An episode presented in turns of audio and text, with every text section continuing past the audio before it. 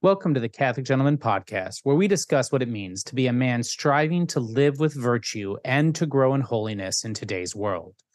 What would you do if living your faith and becoming Catholic meant losing your loved ones? And what would you do if you were an ordained minister who had previously taught that the Catholic faith was from Satan? Today's guest experienced this exact situation in his life and has chosen Christ and his church despite the cost. He also works with companies like Mercedes, Google, IBM, American Airlines, and many more. This is a story you do not want to miss.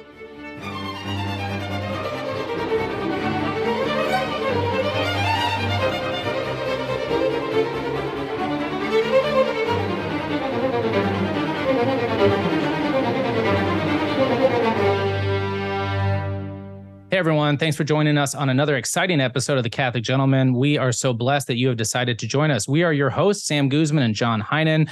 We are looking forward to bringing to you this episode with Jeremy Robinson. And I want to start and just kind of talk about that. How did I meet Jeremy? So I want to do a shout out to SENT Ventures. We had this uh, SENT Ventures meeting, and uh, 15 or 16 guys showed up at a friend of ours' house, Jeff Scheffelbein, and we were there uh, just dialoguing and telling a little bit about our stories. And um, I have these moments, right, when I'm listening to their guys, and Jeremy was one of those guys that I was like, we have to have him on our show this has to happen. And so uh, here we are, and uh, he's going to share that story with you. But why is, is who is Jeremy, or or why did I want to bring him on? I just want to mention a few things about him before we get going. So he is the co-founder and CEO of Cardboard Spaceship. We'll get to talk about that. Uh, it's a thriving full-service video production company in Dallas with decades of experience as a marketing executive and entrepreneur. He has founded several highly successful companies, and he's collected a gener- and generated over a hundred million million in revenue. Jeremy's expertise spans the development and execution of successful commercial strategies. And I did just need to drop in a couple of the groups that he has worked with there at Cardboard Spaceship. So he has worked with Mercedes, Google, IBM, Canon, Gillette, Marriott, American Airlines, and others. I saw recently that you did something with Dave and Buster's. And uh, I mean, these are names that uh, I imagine our listeners have have heard about. Um, you know, not not Mercedes Pizza. Um, you know, on the corner of uh, Story and Beltline. So, um, anyways, Jeremy, how are you good. doing? Yeah, I'm sure it's delicious. That's right. How are you doing today, Jeremy? Man, I'm I'm doing great. I'm blessed. Oh, I'm so glad. I'm glad that you're here with us. And so, Jeremy, I want you to start from the beginning. Tell us a little bit about your faith journey. Tell us a little bit about, um, you know, I know you weren't born Catholic, and so we want to we want to hear as far back as you can remember, and kind of, you know, that sort of uh, um, how God was working in your life to bring you to today. Oh man, I uh, I love doing movie quotes. I wish I could have broken into the the Goonies movie quote where where Chunk is you know, he's have you ever seen the movie? I have, of course. Yes, you know, he's absolutely. got his hand in the blender and they're like, spill your guts, tell us everything. He's like, okay, I'll tell you everything. And in first grade, I did this and that. I can go all the way back as as far as you want. But mm-hmm. um, yeah, as you as you said, I was not a uh, a Catholic growing up. And as a matter of fact, I was only recently confirmed into the Catholic Church. Um, when I got baptized here, it's been a year and a half, right? Mm-hmm, so mm-hmm. Um, I was born um, non-denominational. Now, I mean, when I was younger, we, I, I, remember very vividly. We went to the uh, the Methodist Church when I was young, and then we switched over to the Lutheran, and then we landed in the Assemblies of God, and I was there for the rest of my life. Mm-hmm. Um, I ended up going to uh, Christ for the Nations here in Dallas, which is a uh, non-accredited um, seminary, um, and you know what what really shaped my life growing up was uh, what's called the uh, prosperity gospel. Mm-hmm. Have you ever heard of that term? I have, yeah, absolutely. It's the, it's the name it, claim it, right? Yeah. It's you know I've coined the term that that is the uh, religion that you know makes God a vending machine, yeah. right? So these prosperity gospels uh, preachers, these are your um, you know, Kenneth Copeland, Joyce Myers, Jesse Duplantis, Creflo Dollar, Kenneth Hagin, John Hagee, Benny Hinn. Yeah. It's if you're good enough, if you have enough faith, if you're in God's favor, God will give you all the desires of your heart. You want a million dollars, God will give you that. If you need healing, just reach and God will give you that healing. You know, whatever you whatever you claim uh, without doubting, you will receive it in faith. If you have faith as mustard seed, you can move mountains. So they used mm. a lot of these these uh, covenant scriptures in the word to state that hey, God has destined you to be highly favored, highly successful. You know, Abraham was super rich back in his time. Moses had all of these things and all of these people that were highly favored by God. They were wealthy, and this is what God wants you to be. And so I was raised believing that you know, if I had enough faith or if I prayed enough or if I was good enough, you know, God would give me all the desires of my heart. Well, what happened? we know that that doesn't necessarily happen. God yeah. doesn't necessarily answer your prayers simply because that's what you want, mm-hmm. right? You know, what happens when God doesn't answer you or God answers you with silence, right? Or if God answers you in a different way that wasn't what you were expected, is it because you weren't highly favored? Was it because you didn't have enough faith? Was it because you've you've got too much sin in your life. Yeah. No. So I, you know, that's what I grew up believing. I was very, very gung ho in that for my whole life. I mean, I, I went to Christ for the Nations, got done with Christ for the Nations, and I had gone to a organization called YWAM, Youth with yeah. a Mission. Fantastic yeah. organization. I do not re- regret doing that. Um, I got a chance to spend years traveling the world. Um, I, you know, volunteered at AIDS clinics. I worked at homeless shelters. I built homes for the homeless.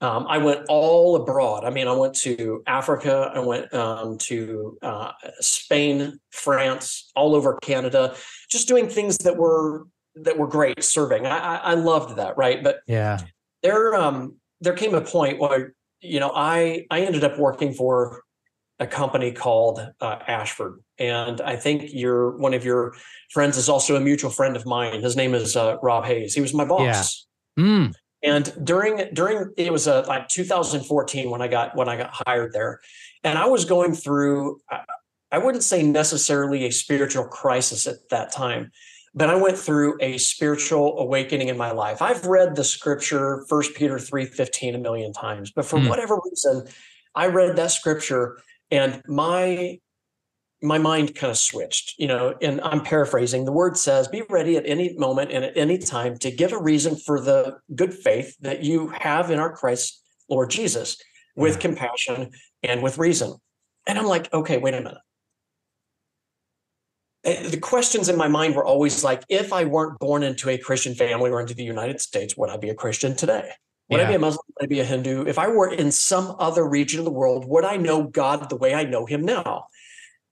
No one can answer that question, right? Yeah. We were born and I was born into a Christian family. I was born into a Christian nation. So I really wanted to, I knew how I could explain my testimony to people based on, hey, this is what God did in my life, or this is what I, you know, this is why I love Jesus. You know, this is why I believe in Christ. Well, I wanted to be able to give a reason at any time and to anyone as to why I believe what I believe. What yeah. got me was for somebody that's looking for Christ already, that's an easy win. But if you have an agnostic that challenges you, if you have an atheist that challenges you, he's they won't use the word of God as any foundation to debate from. So if you can't use, well, John 3:16 says this, or Romans chapter whatever, insert your next Romans road you know, yeah, scripture into that. Right. If they won't listen to that, how else can you show that Christ is not only the reasonable answer, but that there's an intelligent creator behind you and behind Christ? And why does that message resonate? Why should you reasonably believe that there is something more to that story so that you can be more on my side as into why is Christ the Messiah? Why is Christ the Savior? Why did Christ die? And then, you know, let that seed of faith be able to grow.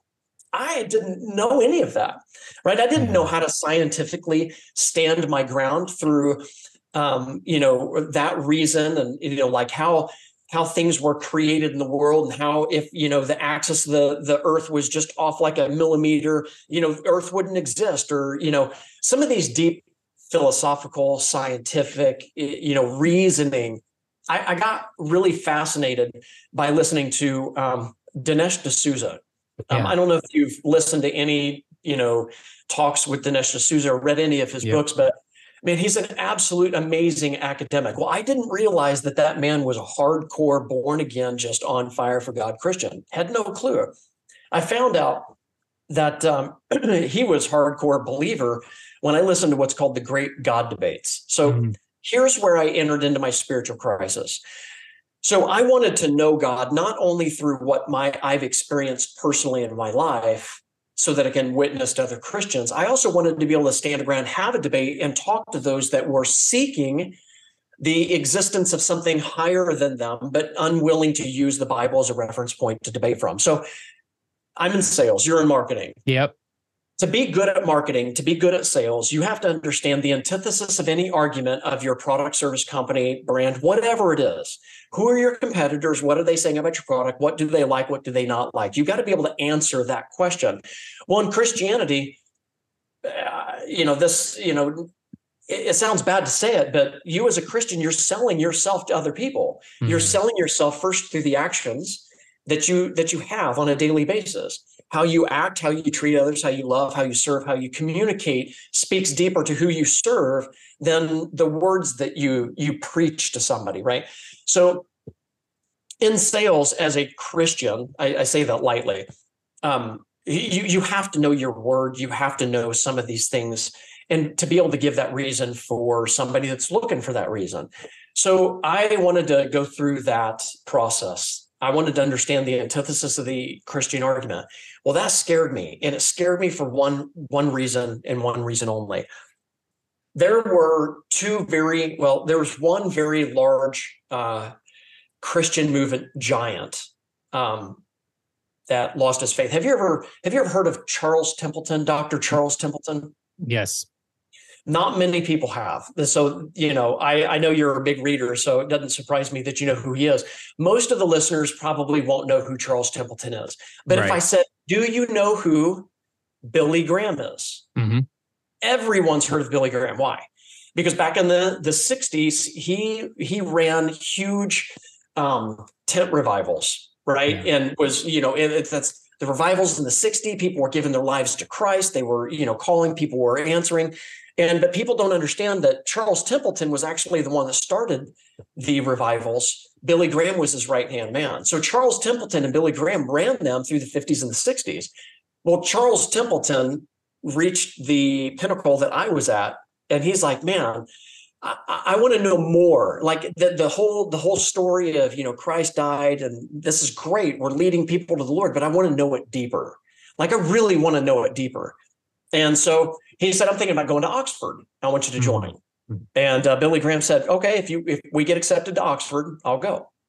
And um, they applied to Oxford. They didn't get in, but they got accepted to Princeton. Mm. And so they got accepted to uh, Princeton's Theological Seminary. Billy Graham said, I'm not doing it. So Charles Templeton went and pursued his doctorate in theology, and Billy Graham continued to run the revivals. Well, Charles Templeton was forgotten. Billy Graham continued to this day and uh, continued as the revivalist. And so something sad happened. Yeah. Uh, Charles Templeton, in his pursuit of deeper knowledge in theology and through Christ, he was deconverted. Why? Because when you when you look at all the academics and the research and everything else, you'll have a lot of things that will question, that will cause you doubt or to call into question what you truly believe. Right? Um, there's a lot of you know we believe that the bible is the inerrant flawless word of god right? Right. Well in theology uh, and seminaries and universities that specialize in in religion you'll you'll see that there's more than 3000 contradictions in the word of god between specific texts. So you know prognosticators and academics will go aha! That can't yeah. be an inerrant word of god because there's a flaw. You know, did the cock crow three times or did the did the cock crow once?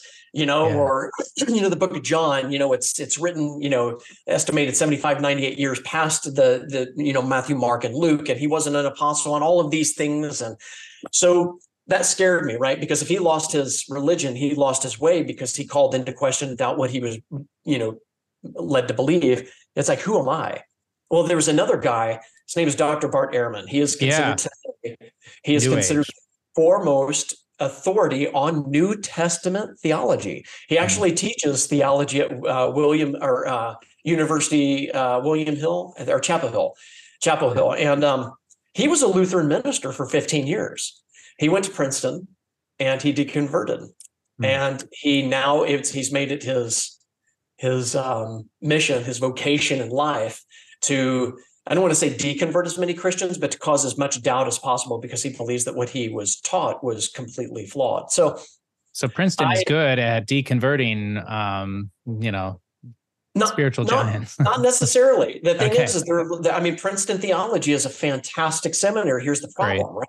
If you go in believing without being able to understand, you know, what's happened from, you know, A to B, mm-hmm. you're going to go in, you're going to, it's going to shatter what you believe. For example, for example, Dr. Bart Ehrman says, you know, in the book of John, the book of John has a lot of contradictions for, you know, what Matthew, Mark, and Luke state. Specifically, you know, this is what the Catholic Church, Catholic faith really rests on. It's like, you know, Christ was being literal when he said, This is my body, this is my flesh. I mean, you, you right. have to do this, right? So there's a lot of things that the book of John doesn't state that, or that that Matthew, Mark, and Luke don't that that John does. Well, John does. Here's here's something that it got me over this hump, and, and I'll come back to this here in a second. Yeah. Uh, to my to my main point. In history, you only need very specific points of validation to make it a historical fact. It doesn't mm-hmm. have to be factually correct on every aspect, but it has to be historically factual on certain events that can be collaborated, right? So in history, like my father served in the Vietnam War, he was on the USS Point Defiance. My dad can recount every mission that the US Point Defiance did. He can tell you in the Da Nang and the Quanang, he can tell you the evasive movers that they did. Now, my dad can write that account down in his recollection. And then you can go to the next officer who he hasn't seen in decades and ask him to do the same thing. Now, will my father's account be exactly word for word of that other officer? No. Yeah. Will the main points of that be correct and true? Yes. Now, there's enough points in Matthew, Mark, Luke, John, and the Bible, you know, for itself that there are a lot of things that are not necessarily word for word exactly true or you know recanted exactly the way it was but there's enough historical fact to call it historical truth or histor- historical fact. You can see that in a lot of the philosophers and historians all the way back to the date of you know the disciples and jesus. You've got all these books and uh, accounts that actually will testify to things that were said in the gospel. So anyway yeah. it's not that princeton is bad it's that there are a lot of things that will call into question your faith and in your your belief. And if you're not really solid in that that can cause a lot of a lot of doubt. So coming yeah. full circle i wanted to understand for first peter 3.15 i wanted to be a really good example. So i knew that i was going to have to go down this road to ask the really tough questions that i'm not asking myself that will be asked if i have that debate with an atheist or an agnostic. So i decided to go through uh, what's called the great god debates have you ever mm-hmm. heard of those? I have just because of one of my professors at Yale um, took part in it. So that's the only reason I've I've heard those. So and I haven't watched all of them by any stretch. So they are they are amazing. Well, it got me really scared. So I got on my knees and I said, Lord, listen. If Charles Templeton asked these questions and it shattered his belief enough to walk away from you, if Dr. Bart Ehrman was a minister for 15 years and he walked away from you, who am I? Like you have to be with me because I'm about to take this rabbit trail, this rabbit hole, and I'm going down really, really, really, really far. Mm-hmm. And I don't want to lose you, right? So I need you to I need you to make yourself real. So I started watching all of the great God debates, and it wow. instantly shattered everything wow. I ever I ever thought. Because mm-hmm. you're listening to people like it, Christians and agnostics, philosophers, historians, theologians. You're listening to uh, Dr. Bart Ehrman, Dr. Tim McGrew, William Lane Craig, uh, Stephen Dawkins, His, uh, Christopher Hitchens, Dinesh D'Souza, all of these, and they're making very valid arguments. If it weren't for the fact that you had people like Dr. William Lane Craig, Dr. Tim McGrew, Dinesh yeah. D'Souza, I would have been lost. I would have been like, man, I don't know if I believe what I believe anymore because their argument against Christ is so, so they've perfected it, right? They're mm-hmm. they're professionals. I mean, these guys from Stanford, Yale, Harvard, all of the highest, you know, schools. So um, I started really, really going through a spiritual crisis, like big time. I mean, to the keep in mind, my spiritual crisis lasted seven years. Yeah, seven right. Years. And I was researching and reading everything I could because these great God debates caused a lot of questions in my mind. And so then I started like, okay, do I really believe what I believe? So I almost like wiped the slate clean and was redefining who God was in my life. Like I need to know for myself, not because when I was a kid, my mom and dad said, This is why we believe. It's like I need to know Jesus for myself. Like without a doubt, standing tall, tried and true, I need to know that, yes, my belief has been tested through fire. And I know that this is true because I've, I've answered all these questions. Well, the funny thing is, um, I don't think that I don't think Robert Barron, Bishop Robert Barron, was part of the God debates, but I found something watching the great God debates. And keep in mind, I was born and raised to believe, and you may think this is funny, but I was 100% born and raised to believe that the Catholic Church was a cult. The Catholic Church was the whore of Babylon. They were idolaters. They worshiped Mary. They didn't worship Christ. They prayed to the saints. And that the second coming, like the Antichrist, would be fulfilled in the current papacy. Mm-hmm. That's mm-hmm. what I was taught as a child. So I immediately, the Catholic Church is a big no no. Like yeah. you're a cult. Like you will go straight to hell because they are not Christians. That's what I was taught to believe. And here I listened to this Robert Barron, and it sat me back so hard in my chair because the love, the beauty, the anointing that came from this man's mouth, I was like, that can't be right. Mm-hmm. You're not you're not a christian. You can't say what you just said. That's that's not true. And i was so like captivated by what he said all of a sudden that created a little seed yeah. well i started getting fearful because what what he said spoke truth and i felt like i was losing my way so i immediately prayed hardcore lord you have to protect me you have to angels like like go out and find men that can come into my life to like keep me accountable to this path. God placed five men into my life, very specific men into my life. And it's crazy how they came into my life. But they but he brought five men into my life and they were all Catholic. Mm. And it wasn't what they said, it was how they lived that spoke to who they served and drew me in. And there were two people very specifically in this group.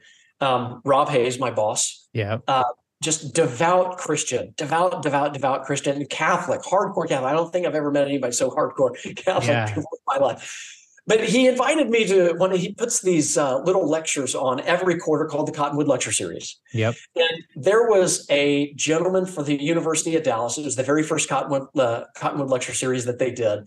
Um, it was Dr. John Chris Wolf, Dr. Chris Wolf. And okay. his topic was your vocation through Christ in your work. And I just, I'm looking around at like 200 people, all Catholic. I'm here as a non denominational, you know, name it, claim it, hands raising Christian. and I'm like listening to this guy and I'm tearing up and I'm trying not to tear up because I don't want people seeing that, that what he's saying is tried and true. But the guy's love and passion for Christ and everything was crazy. And I'm like looking around and I'm like, this can't i'm in i'm in like you guys are not christian. Like this is crazy.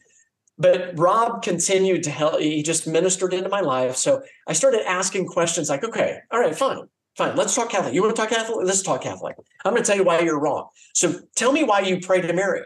And then he's like okay let's go take a walk. We were at a conference at this time and yeah. we walked for like two hours and what he told me, I'm like, I've never heard this.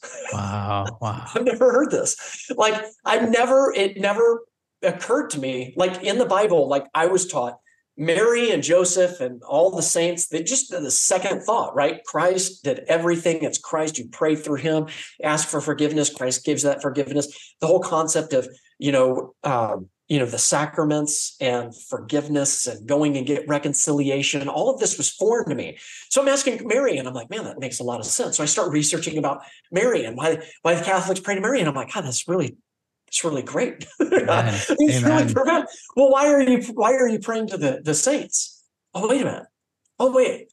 I guess the argument of if we're alive in christ now because we have christ as our savior and we're alive in Christ. That's the word says we are alive in Christ. When He is alive in us and the Holy Spirit is in us, we are alive in Him. But if the saints are there in the presence of Christ, how much more alive are we with them? And the word says that the saints are interceding on our behalf. Yeah. Now, wait a minute. If they're praying and they're in presence of, of our Lord and Savior, why can't we ask them to intercede at that point for us? And I'm like, oh my God, my, my mind hmm. started exploding. And so um, you know, another another uh, man that came into my life, a very good friend of mine now. His name's Connor Donahue. He uh, he and I just met for years, like every two three weeks for breakfast, and we would have all of these topic topics and discussions. And I would read all of Dr. Scott Hahn's books, and and uh, it was it was Rome Sweet Home that actually was the nail in the coffin for me. His wow his life was my life you know i was an ordained minister you know i've been in ministry my whole life and then all of a sudden you know i was starting to question what i was believing and then the catholic church came in so i had this enormous terrifying moment yeah. uh, this was a little about a year and a half ago um, Connor and I were at breakfast, and I, I, said, "Yeah, you know, I'm I'm sold. I'm I'm hook, line, and sinker. I do believe the Catholic Church is the one true church. Um, I, I, do believe that uh, everything that you said is correct, accurate, and true. Um, I, I, found so much more joy in everything that I had been reading. My my my spiritual life was just reignited, and I was so excited. And then he, then he here's the try true thing. He goes, "So you you believe in it, you agree with it, um, why don't you join the Catholic Church? What's keeping you from joining? Yeah. What's causing you to make that? Because right now you're not part of the Catholic family. You're not part of the true church. If you believe it's the true church and the true family of Christ, why aren't you joining? And uh, of course, he called me to the table. yeah. You know, so Praise he called God. me to the table, and I'm like, you know, it's out of fear. What are you afraid of? Said, well, if I make that decision, I'm going to lose friends. I'm going to lose family um, because you know again i'm joining the cult right? Yeah. I'm, yeah, I'm going to be babylon. joining, right i'm going to be joining the whore of babylon. I'm going to be turning everything that i believed and um, i it was fear. It was fear. And so when he asked me that question it really weighed heavy on my heart. Well we were in, in uh, breakfast in Coppell and on my way home uh, i passed by uh, the st francis of assisi. Yeah. and um, I, as i passed by it i looked at it and I passed by and I kind of closed my eyes and I, the, the pulling from the Holy Spirit was so hard. I went, gosh darn it. Like, and I pulled a U-turn and this is at 10 30 in the morning, pulled the uh-huh. U-turn. No one's there. I pull into the parking lot and I start, oh, trying to open up every door. Never been there. Don't yeah. know where to go. I'm opening up, they're all blocked, right? And I'm just going to every, and I finally find one that's open. Yeah. And I'm walking through, there's no one there. And I finally said, uh, I finally meet somebody. I'm like, hey, what's it take to get uh, to be a Catholic? And uh, keep in mind, I had no clue what the RCIA program was. Sure. Um, had I known what was involved in an RCIA program, I'd have never done this. I just, truth to be told, I would have never have done it um, because I wasn't looking for a year long commitment, right? Yeah. Every week and weekends and um, that would have really turned me off. But you know, it's like, hey, we got the RCIA program. It's actually tonight. Why don't you come and join? He's like, hey, who's your sponsor? I was like, what's the sponsor? I said, oh, my friend Connor will do it. And uh, anyway, I went there and I signed up immediately. I went to my first meeting and um, I was there. And then uh, so I got I got baptized into the church, and it's been it's been the greatest experience. It took eight full years, seven years of spiritual crisis and journey um, uh, but on the eighth year, I uh, I made the conversion to the Catholic Church, and I'll tell you what, this is crazy. I don't think I've been to a mass yet where I have not dropped so many tears after I've taken the Eucharist. I don't know wow. what it is, man. It's it it it is a spiritual me, gift. It's, it's, yeah. it's, profound. It really is profound. So yeah. that's my journey. I know that's really long, but it's incredible. I want to take a moment and I want to thank all of our current sponsors and our donors. We are so grateful for the help that you have given us over the years. It is because of you that we have been able to expand our reach to millions of men in hundreds of uh, countries to help expand the vision and mission of what it means to be a man and be a saint, which is exactly what the Catholic Gentleman is about. So over the next three weeks, we have a very unique request that we are going to be asking new donors to help us with. And yeah, to make a long story short, we uh, previously recorded our podcast and our Catholic Gentleman Plus premium content in a studio out of state for both of us. And there's various reasons for that. But we were renting equipment, we were renting studio space. And in order to use our donor money more wisely and more efficiently, we really want to bring that studio back home to Texas. And in order to do that, though, we have to purchase some equipment to build that studio because, again, we're not renting it anymore. We need to buy our own equipment in order to record things um, in a in a home studio. So what we really need is your support to make that happen, uh, because uh, it's it's not it's not cheap. We have a number in mind. We need to raise three thousand dollars, and that's the bare minimum. We've whittled it down to the bare minimum that we need to make this happen. There's no extravagances here, no fluff here. This is the equipment that we need to continue to produce high quality content for people like you.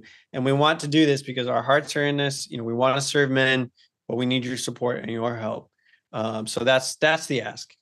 Absolutely. So if you are um, open to giving us a portion of that $3,000, 5, 10, 20, 100, whatever it is that you can give, head over to catholicgentleman.com slash support. You can head over to catholicgentleman.com and you can click on the support button. It's going to take you to the same page. And over the next three weeks, for all the donation dollars that come in at catholicgentleman.com slash support, we're going to give you three free months of the Catholic Gentleman Plus, which is our exclusive membership platform that has a ton of things uh, going on with it. And so for the next three weeks, anybody that gives is going to receive three months of the Catholic Gentleman Plus as a thank you for helping us continue to expand our mission, continue to elevate the content that we are creating, and honestly save money over time so that we can continue to do this and be wise stewards of uh, the donation dollars that are coming in. Yeah, thank you again for your support as you prayerfully consider giving something to this goal. And uh, we appreciate anything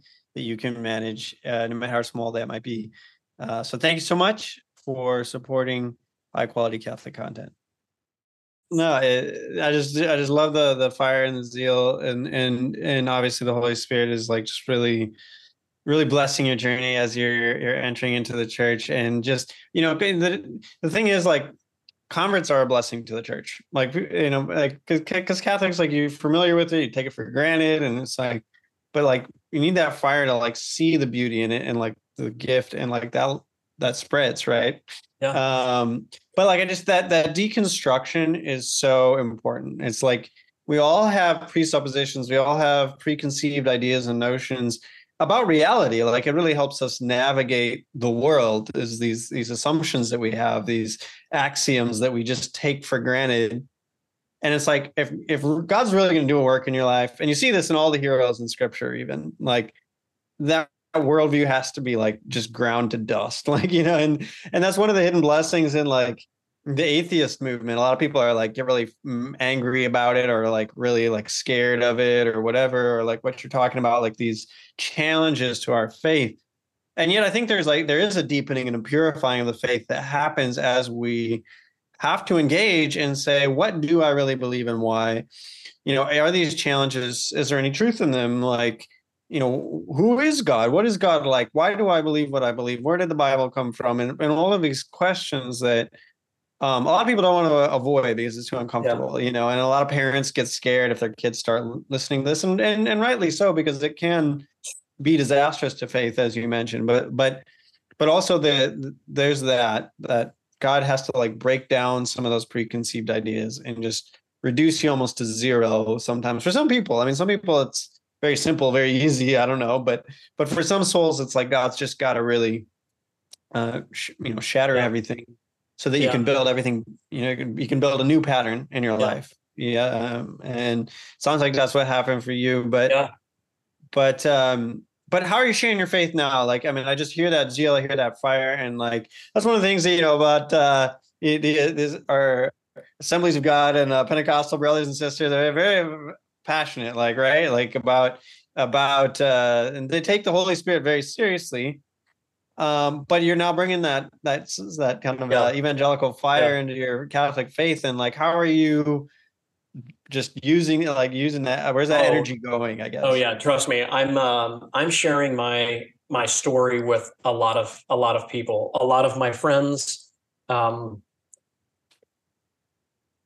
it's kind of the the like leading them to what caused me to doubt and what caused me to actually you know trust and, and believe in the catholic church. One of the things that one of the epiphanies that i had is that if you are the author of deceit deceit right? It, it is when you think about deceit what is deceit? Deceit is a little bit of truth wrapped in a lie. That's mm. deceit right? You can't just say this is a total lie. People are going to know that's you don't believe that, right? It's enough truth to yeah. make it believable, but it's misdirected. That's deceit. If you are Satan and you are the author of deceit, what is the greatest ploy? This is how I like this is the, the epiphany that I had in my mind. This is how I deconstructed everything. I was always believed, I was always taught to believe that the Catholic Church was bad look at all the scandals in the Catholic Church. Like all you have to do is type in scandals of the Catholic Church, and it is littered with never everything. ending. Yes. Never ending, right? It is the biggest bullseye in the world. And then all of a sudden it hit me. I'm like, oh my gosh, it's in plain, it's in plain sight. Mm. If I were the author of deceit, how would I create the greatest deception from truth if this is the true church? I'd create massive scandal. Anytime you involve human element to the spiritual nature, you will always have just crazy stuff happening. I mean, there's there's no amount of scandal. There's there's Look up any church. I don't care what it is, whether whether it's a Christian church or anything else. There's scandal across them all, like the Assemblies of God or the Methodists, the Lutherans. Right? You all have the the sexual scandals, the financial fraud, the the the crime, everything. Right? Anytime you introduce human element to the spiritual nature, you are going to have a cluster, and yes. it's bad. Why? Because we're human. We are flawed. We are we are all sinners. in need of a savior. Yep, that's right. But the thing about the Catholic Church is if if I don't want people coming to the Catholic Church, what am I'm going to do? I'm going to paint a big old red bullseye on it and I'm going to create it as the mother of all scandals. And I'm like, what? Like i mean even reading back through the protestant reformation you know the the 99 thesis for martin luther was never intended to create the protestant reformation. A lot of people don't understand it if they haven't studied it the the the thesis the theses that you know took place back in those days they would they would post some ideas that they wanted to debate from right? So they would they would post debates and then they would come into the village square and then they would start debating about specific topics. And martin luther had some very very game topics about you know what what he wanted to say about you know priests being compensated for you know the prayers to release those in purgatory and all of these things well that just you know ended up creating the protestant reformation well from the protestant reformation you have all these different religions that ended up breaking off and now I, have heard that the i've heard there's like 10,000 denominations of Christianity. A lot of different numbers that come out there. Yeah. 30,000, 35,000. Yeah. yeah. I, I, don't know. But you know, what's really interesting is that you look at the Assembly of God or the Methodist or the Lutheran or you know whatever the Church of Christ, and the position of their beliefs have always changed over the centuries. They have changed. The Catholic Church has never changed. Yeah, never, never. It's always maintained its position in utter, absolute solidarity and position, and that that really spoke spoke something to me. So that was kind of a point. So whenever I'm I'm talking to my friends, I'm I'm I'm literally I'm talking about the legitimacy of the church and the the truth. Like when when Christ said, "Upon this rock I will build my church, and no principality or kingdom shall rise against it." I'm paraphrasing, right? When he gave him the keys of the kingdom, he gave him the power of the church. And you can take everything from that very moment all the way to today, and you can trace it back.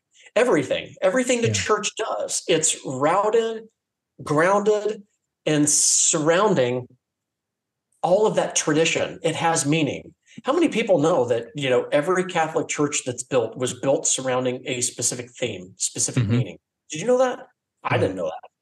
I mean, I looked at them all; they're all gaudy and everything else, and didn't realize like there's specific meaning behind that church to give glory to God. Amen. Like from the moment you touch the handle of that door and you open it up, everything that you do, everything that you hear, everything that you see prepares you to take communion, to receive the Eucharist, to have the miracle of faith, united together with the saints and with the communion of angels, where heaven and earth are joined together. I'm saying Scott Hahn, yeah. right? It's an orchestra.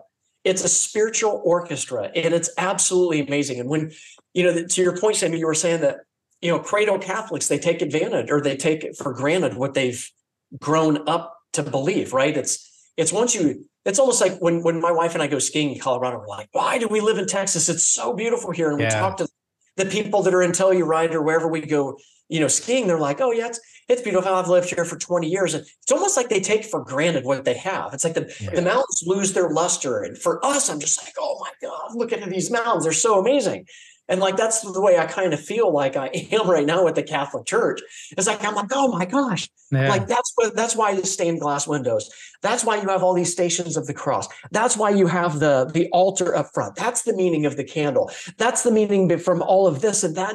Uh, it's all together to accentuate all the worship that you're about to receive together. It's like, do people do a lot of people understand the process of the the priest getting dressed before they give their homily or before they serve the Eucharist. The armor of God, helmet of salvation, breastplate of righteousness, loins of girded about truth, feet shod with preparation, gospel, peace, sword, spirit, the shield of faith. As they say that, as they're putting on their their garments, it's the priestly robes. I mean, it's just, dude, I'm getting goosebumps. Yeah. It's crazy. Like when you realize that this, it's just more than just standing and kneeling and listening to the you know the songs and praying and then receiving your you know the the bread and the wine and taking your eucharist and people going down and you know it, it's i was raised to believe that that is just rudimentary. You're just doing things just to do them. Yeah and yeah as form of idolatry or yeah, yeah and i and i think oh, not right. No you hit the nail on the head though that the sacrament of the eucharist is when heaven touches the earth and that happens every single week. And I mean, we argue this on the show, but if you realize that your whole demeanor, your whole person, your whole outward appearance, everything changes to try and be, you know, fully present to heaven touching the earth. And and we had an architect on our show one of the earliest episodes that we ever did and i remember him talking about the fact that uh, in by intention they made uh, churches very echoey so that when somebody walked in with their heels they wanted them to slow down because they could start hearing their clicking going everywhere. And it was like everything is by intent right? Like we don't disrupt the beauty of of you know what's happening. And i think that's great. And so i i, I want to talk um, about your your journey further in your in your work life. But before we get there, no man is an island, and I think that this is really important because this is one of the reasons why I wanted to have you on the show is because you stated I'm on a mission to bring everybody to the Catholic faith, and I remember you saying something along those lines at the event, and I was like, me too. Like we're on this mission together. This is phenomenal. And I was like, but but in saying this, that you went through a, a seven year, eight year um, uh, conversion or, or, wrestling with your faith and coming into uh, the one holy Catholic and Apostolic faith, um, thanks be to God, uh, you did so with that concern of losing uh, friends and family members and things like that. And I'd love for you to talk just a little bit about that complexity as it unfolded throughout this journey, because I think it's important for our listeners to understand because you you went through it in uh, eight years and 20 minutes, which we're grateful for but you know there's a there's a lot of depth to uh, that relational aspect that that we are called to and that we have experienced in life. And so i'd love for you to talk a little bit about um, how your family received that. I know you're a father i know you're a husband and um, and just share a little bit about that with us. So yeah two two aspects my my direct family like um so I, I had made mention directly to my family during this whole thing that I was leaning towards, you know, the Catholic Church being tried and true, the Catholic Church being right, and that direction, like going there.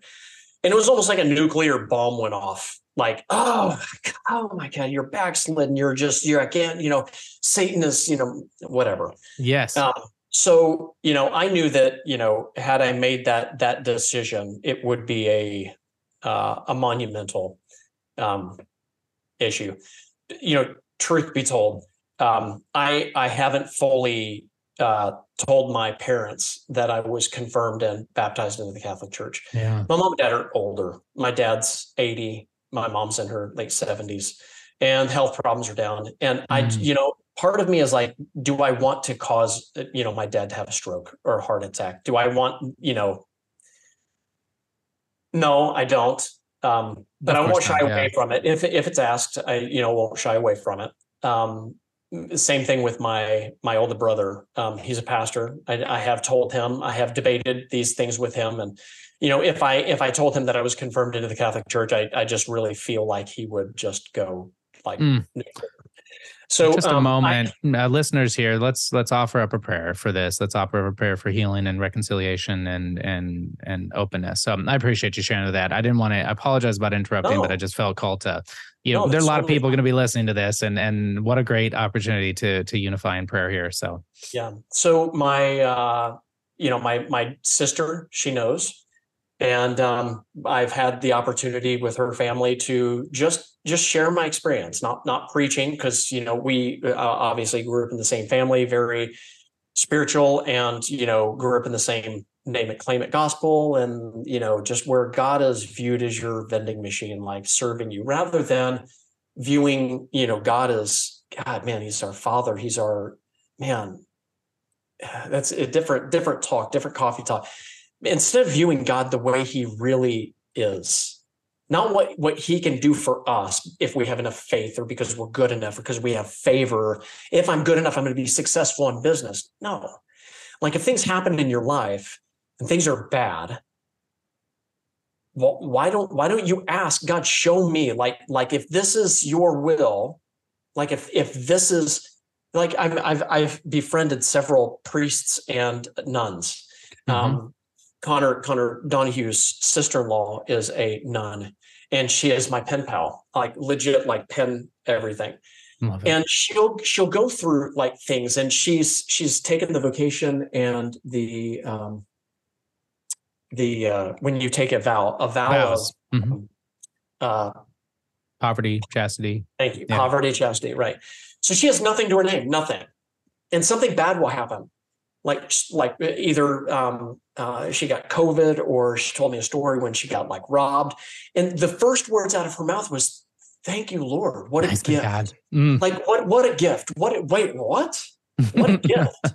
like when when bad things happen, we're so quick to say, Why are you doing this, God? Like what uh, pointing the fingers back, or I'm not good enough, or I didn't have enough faith, instead of saying, God, show me who you are through this. Use this to make me better. Anyway, so I used this experience to be able to really kind of witness to my my uh, my sister and, and uh, her family, and um, they're I I really believe they're very ripe to um, to uh, convert. Um, Yeah. it, it's been resonating with them.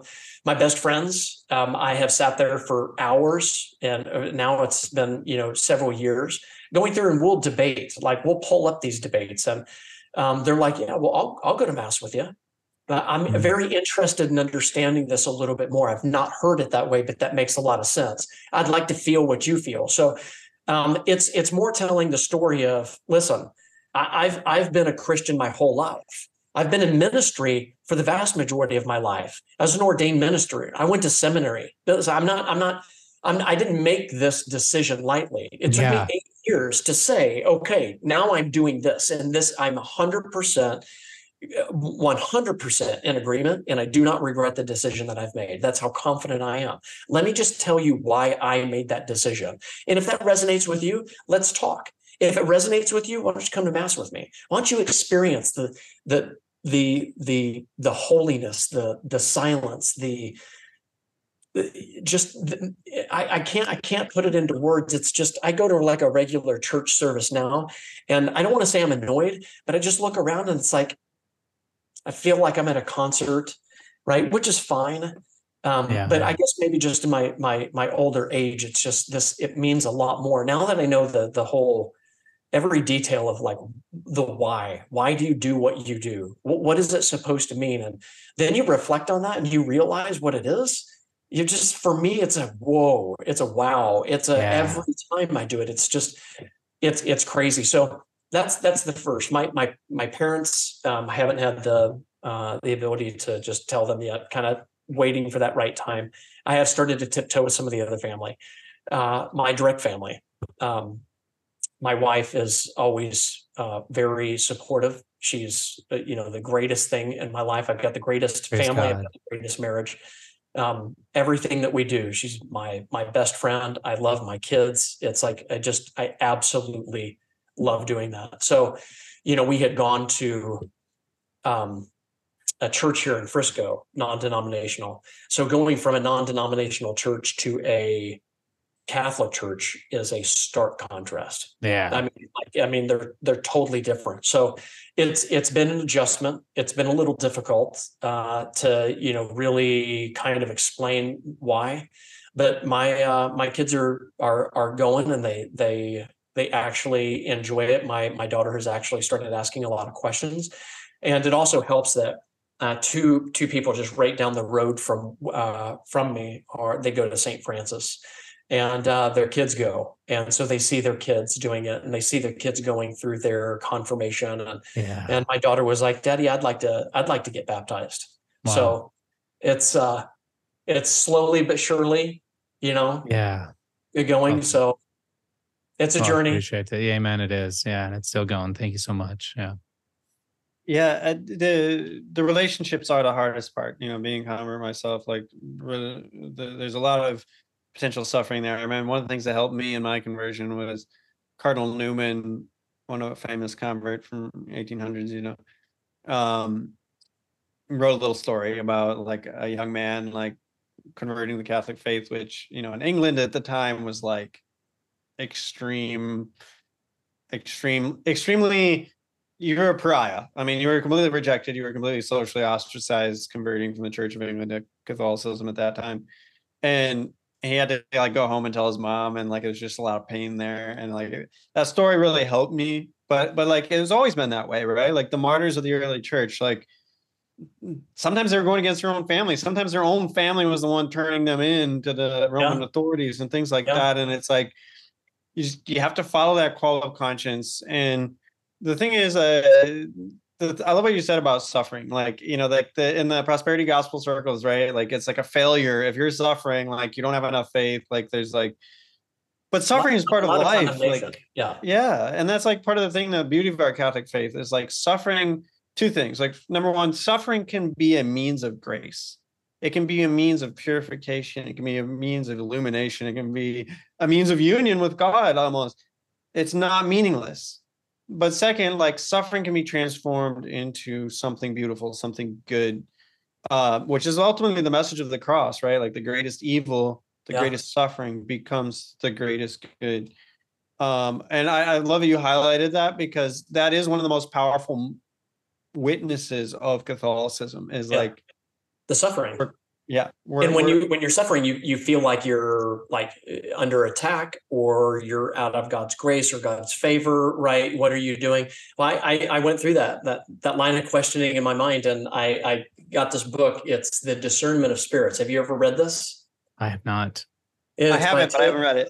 it's by timothy gallagher Yeah. Uh, yeah, he's awesome. He's awesome. and Yeah, he's a great writer. Fantastic. Oh my goodness, man. So for the listeners, if you haven't read that and you ever find yourself, you know, a point of suffering and you're like, why God, why? Just pick pick this up.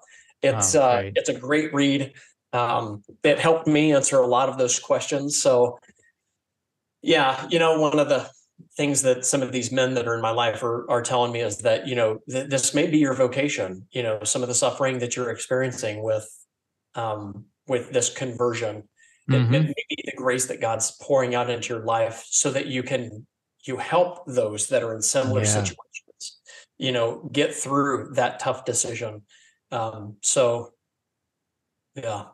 Yeah, no, I really appreciate it. And so we are coming up near the end here. We're going to have to have you on again uh, to talk further, but uh, share with us a little bit about your your business. I, I want to hear a little bit about Cardboard Spaceship and why you Yeah. chose that name, and and maybe one of your favorite uh, uh, commercials or products uh, projects that you've been able to work on, and and where men can go to listen to that. All those great things. Awesome. Awesome. Yeah. Cardboard Spaceship, we're a full service video production company. Um, we work with um, a lot of agencies around the globe. So um, if you're in the marketing world, if you've heard of WPP, Grey, 160 over 90, Mother, Barkley, uh, Weber, Shandwick, Edelman, Edelman, Smithfield. These are agencies that are what's called the agency of record for brands. Brands yes. like Mercedes, Google, Apple, uh, American Airlines, no, you know, uh, any brand that you see. Yeah, they they have those agencies that will um, that will help you or help them create commercials or corporate videos or whatever and that's that's what our company does. We have three locations. We've got an office in Dallas, one in New York, one in Chicago, and we serve these agencies by creating commercials for clients. I love my job. Um, even though video production is very much the same, right? I mean, you're you've got your cameras, you've got your lighting, you've got all of the process kind of the same. But the thing that I love about the industry is that it's just it's different every single time because you're dealing yeah. with a different client, a different brand, and you deal with the directors that we have that we represent. They create these awesome treatments these storylines and you're mm-hmm. coming up with all these amazing concepts and then you get to see it happen and then you do the post production and then you see the commercial and you're like oh my god this is so yeah. great right? So i love what i do. I love helping brands find their voice through creating videos um, we have two verticals at the company. We do commercials, which are what uh, the industry, the marketing industry say. That's the sexy campaigns that you want to work on. That's what everybody tries to get on. Everybody wants to do a, you know, a Dave and Buster's commercial or an LL Bean commercial, right? But that's that's the one vertical that we do. The other verticals we do uh, financial communications video work. So publicly traded companies, they've got investor days, they've got analyst days, or they've got corporate videos that they need to to shoot you know? Um, anything anything that they need done visually for their brand we do as well. So those are the two verticals that we primarily focus on. And uh, yeah love love what we do. I would say my my favorite prod my favorite commercial that we've done here recently it's kind of between two. I love okay. the Dave Busters and main event uh, work that we did here recently. That that team is amazing. I mean, they're they're utterly amazing, and I love the brand. It's I I think selfishly because they spend entirely way too much money. at Dave and Buster's at main event with my kids is one of our favorite places to go. So I yeah. really loved getting behind those video productions for main event and uh, Dave and Buster's. But we just finished up a, a, uh, very large commercial shoot for LL Bean. Okay, and that was just that was fantastic because we we used um, different different production style technologies to create some commercials. And the commercials will be uh, launched here uh, actually in the next month. Oh, so terrific. they'll be all over the united states. So really really really enjoyed doing that. So i gotta ask how did you go from all these years in ministry and you know that world to marketing and and really um, killing it there? I mean sounds like you're yeah. doing fantastic yeah, so that that's that's maybe for a, another call, but you know, yeah. quickly, you know, I I worked at Ashford. Um, I had been in the commercial real estate industry for a number of years, sold the company, and then I went and uh, worked with Ashford. Ashford is a uh, publicly traded asset manager in the hospitality space.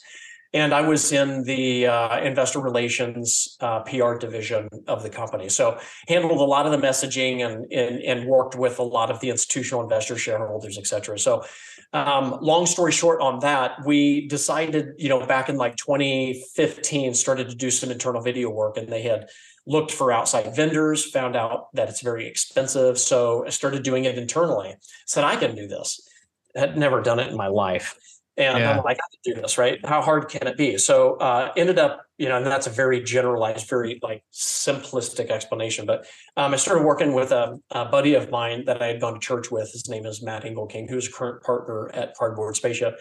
He and I worked together and doing freelance work on the side, and I just found out that I just really, really loved it. And so we kept doing this work for Ashford, and all of a sudden it started turning into referrals. We had no website. We weren't doing this. We both had full time jobs. Jobs, yeah. And we kept getting referrals and referrals and referrals and referrals. And he goes, Hey, man, have you ever thought about doing this full time? I'm like, Absolutely not. I love my job. Ashford was fantastic. Nobody could have been a better boss than than Rob Hays. Yeah. My, my, it was just fantastic. And then COVID happened. Mm. COVID happened and the hospitality industry imploded. And so Ashford literally, uh, you know, was forced to let go of like it just the almost the whole company. It was bad. Um, but you know, it had to had to happen because people stopped traveling. So I was left with, well, what am I going to do now? And um, I told Matt, I said, "Hey, man, what do you think about you know that idea?" He's like, "Let's do it." So I jumped in with both feet shortly after 2020. Took some time off, kind of you know honed in that uh, that business decision, and we started uh, continuing on those referrals. And Sam, it was uh, we got a huge breakthrough. We we had a, a company, small company called Grey Advertising. there you go. One of the executive producers reached out and said, "Hey, I saw some work that you did. We're going to wow. be doing a commercial down there in the Dallas area. We'd like you guys to throw your name in the hat." We threw our name in the hat, and we actually won it. Mm-hmm. And then that just compounded, snowballed. The executive producer was uh, his name was Michael Sapienza at the time and all of a sudden, we started getting more. We started getting uh, work for uh, Walgreens. Then we did an IBM commercial. And then all of a sudden, it just kept compounding and compounding and compounding. And we went from zero to like to the moon, like overnight. Wow. And uh, Michael Sapienza actually joined the company as our head of production. And so, oh, thanks be to God.